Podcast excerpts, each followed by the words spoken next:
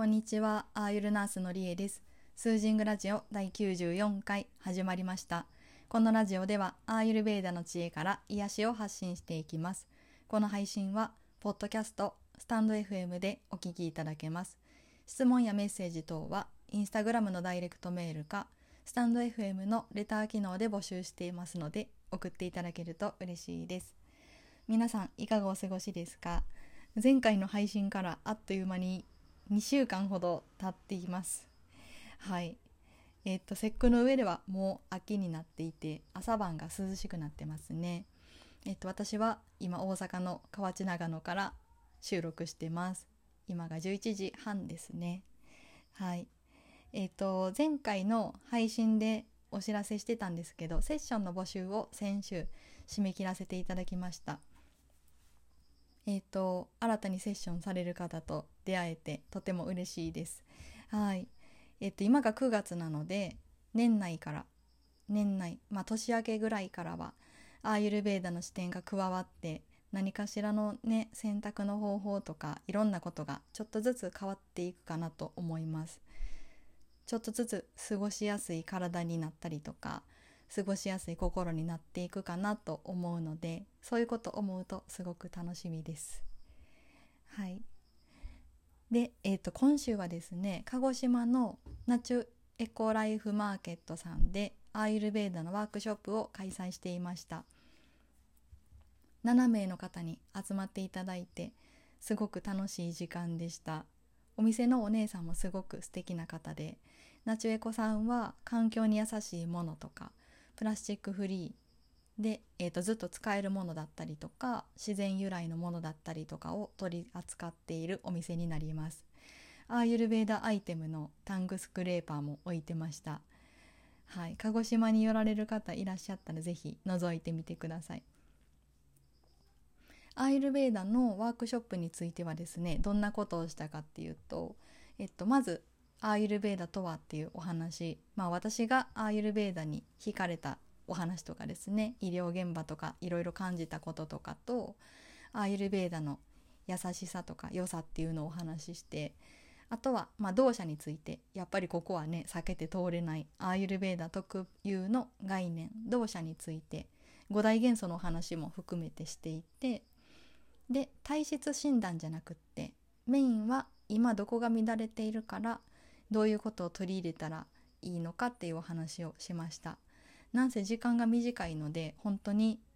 ポイントポイントでお伝えしたからアイルベーダのね全てをっていうわけじゃないんですけどなんとなくアイルベーダについて知っていただけたりとか、まあ、夏のポイント過ごし方のポイントとか少しでも伝わったらアイルベーダのね面白い部分も感じていただけたらなと思ってやってました。はいで年内にはターメリックオイル作りをワークショップさせていただこうと思ってます。11月か12月かで考えてます。ターメリックオイルは結局ワークショップの時間は90分ぐらいでいいんですけど出来上がるのが一晩かかるのでねその辺上手にうまいことやりたいなと思ってますけど楽しみですね。私もナチュエコさんすごく大好きなので早くまた行きたいなと思ってます。で普段1対1で講義とかワークショップしてるんですけどやっぱり何人かでやるのも楽しいなって思いました。でいつもは種子島の自宅からとか種子島内でやってることが多いんですけどやっぱりどこかに移動することとか新しい土地に行くこととか環境を変えることっていろんな刺激があるなって改めて思っていて私の好きな高城剛さんの言葉に「アイデアは移動距離に比例するっていう言葉があるんですよね。まさにその通りだなと思っていて今回も新しい出会いとか新しいアイデアとかたくさん出てきてるのではいすごくなんて良かったなって思ってます。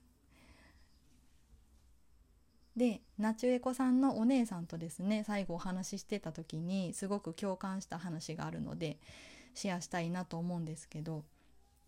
なんか生きる力を身につけたいよねっていう話になっててそういうところとかもすごく共感したんですよね。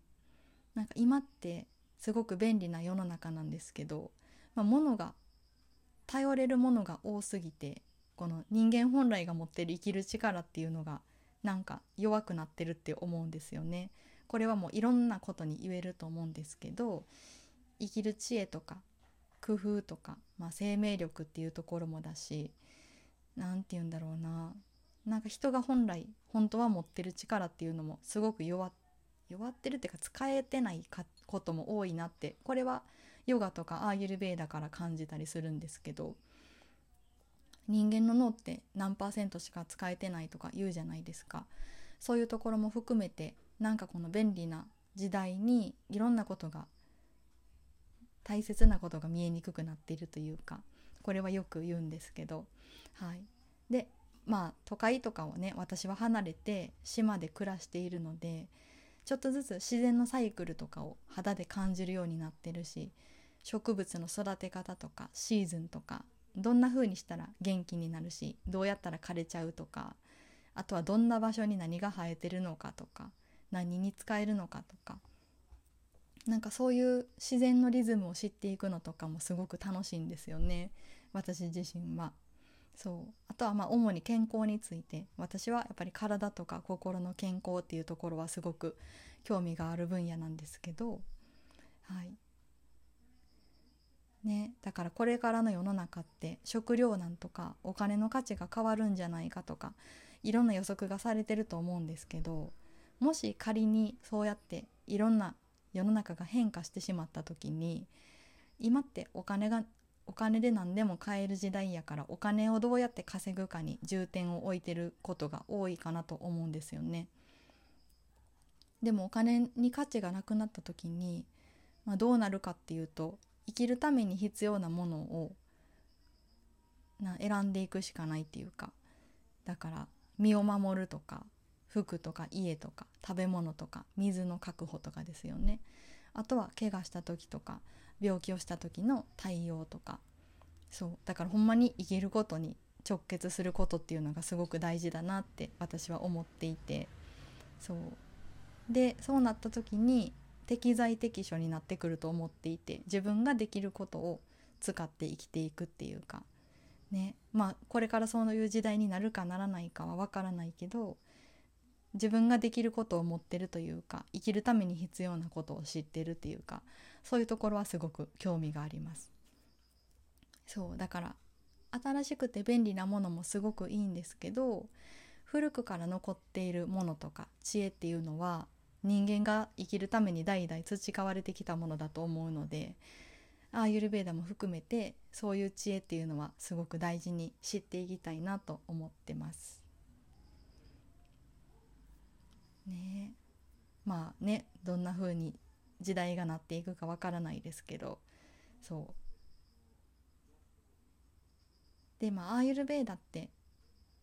そうゴミ問題の話もしてたんですけどナチュエコさんってこの日本のゴミ問題を知った時にこうやってゴミを減らすお店を作ろうっていうところもあって今のお店のスタイルで運営しているらしいんですよね。でご存知の方も多いと思うんですけどゴミってこう日本で処理しきれない分って海外に輸出輸出っていうか海外になすりつけてるんですよね。これだけのものをたくさん作って自分とこで処理できないからあげるって感じですよね。無責任だなとも感じるしもうそういうこと考え始めるとすごくちょっと暗い気持ちになっちゃうから私はもう今目の前で自分ができることに集中するんですけどね、石垣島で暮らしてた時もゴミの処理問題ちょっと感じたんですよね。処理追いついてないっていうかゴミの方がすごく多くて。そう今って便利だけどゴミもすごく多い時代だなって思うので海に流れてるのもほとんどプラゴミだし漁の道具とかペットボトルとかバケツとかね。で最近マスクのゴミもすごく多いなと思います。でゴミそうやって処理できない海も汚れてしまうっていうのもあるし処理できない分を外に輸出してるっていうのもあるしあとはもう回り回って結局人体に影響してきますよね。海に流れたプラスチックってちょっとずつ細かくなってマイクロプラスチックになって魚が食べたのを人間が食べて人間の体だったらリンパ節とかにねちょっとずつ溜まっていくんですよね。そう。で今の不織布のマスクってあれも結局プラスチック系ですよね。でそれもマスクでゴミが増えてるのもあるし鼻からマイクロプラスチック吸い込んでるとか言われてるし化学繊維で肌にも良くないしああいうボンドとかねああいう何て言うんだろう防腐剤とかも吸い込んでるとか言われてますなのですごい量のマスクを今って消費してると思うんですけどその分ゴミも増えてるんですよね